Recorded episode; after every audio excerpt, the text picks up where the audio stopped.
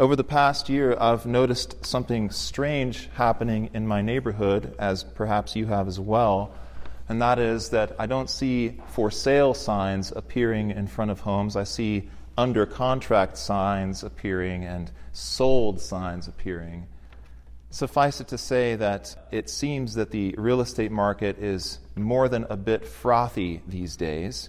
And of course, wanting to make smart financial decisions, especially because I don't make a lot of money, I'm thinking maybe it's a good idea for me to sell my place and cash out of the home equity game and pivot back to renting for a while. And then my trusty car, which I've had for more than 10 years and has more than 325,000 miles on it. God bless it. What an amazing machine it looks like it's finally starting to give up the ghost. I've actually named it. I've named it Blue Terminus, in contrast to the much hyped rocket that went into space a little while ago. And I hope that the name is not prophetic in any serious way, but you can see that I'm very motivated to make some money because I have to replace my car and I want to make good financial decisions. But then I'll go to the back door and look out this big window that leads out to the little deck and see the beautiful autumn leaves falling from the trees that stand along the stream that runs through my backyard. And I'll think of the deer that come through from time to time, and the foxes that sometimes come through, and there's a hawk and a heron, and even a turtle has come through. And of course, there's an abundance of squirrels, or as I recently learned to call them, a scurry of squirrels. And so all of these things, all of this beauty, makes me think, ah, oh, maybe I, I don't know if I want to leave.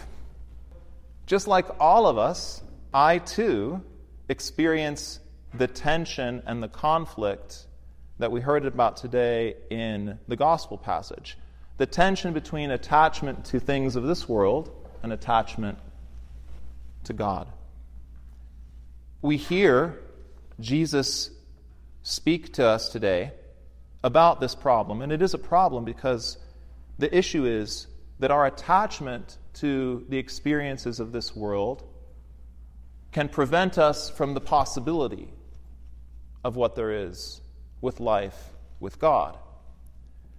And so we see Jesus say, and he might as well be speaking to me when he speaks to the first person, that fox that goes through your backyard, the hawk, the heron, they all have nests and holes and homes. The deer has a home, right? But if you want to really follow me more intensely, I don't have a home. I have nowhere to lay my head. So are you willing to give that up, Father Paul?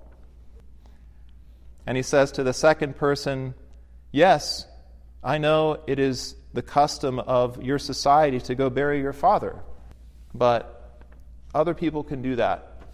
You come and follow me. And he says to another one who says to the Lord, Let me go first say farewell to those at my home. He says, You have to be willing to leave that behind if you really want to follow me more intensely. So these are hard, difficult challenges for us who are in the world. You might think, who can do this? Okay, so Jesus did it, but like, yeah, I, I know he's fully human, but he's also fully divine. So I live in this world. And how do I deal with a challenging invitation like this? Well, fortunately, we also have the examples of the monastics who are 100% human and 0% divine, who have also done this in this life. And so we know it's possible. But God made us free. And we can choose the life we want to live. And so, what do we do, we who choose to live a life that is more attached to this world? What do we do? That, to me, is the big question that this passage brings up. And there are some things that we can do. There are some very simple things that we can do. And I'll give you one example, just one. Last night, I went to Montgomery for a gathering for a woman who is celebrating her 100th birthday. That's a lot of birthdays.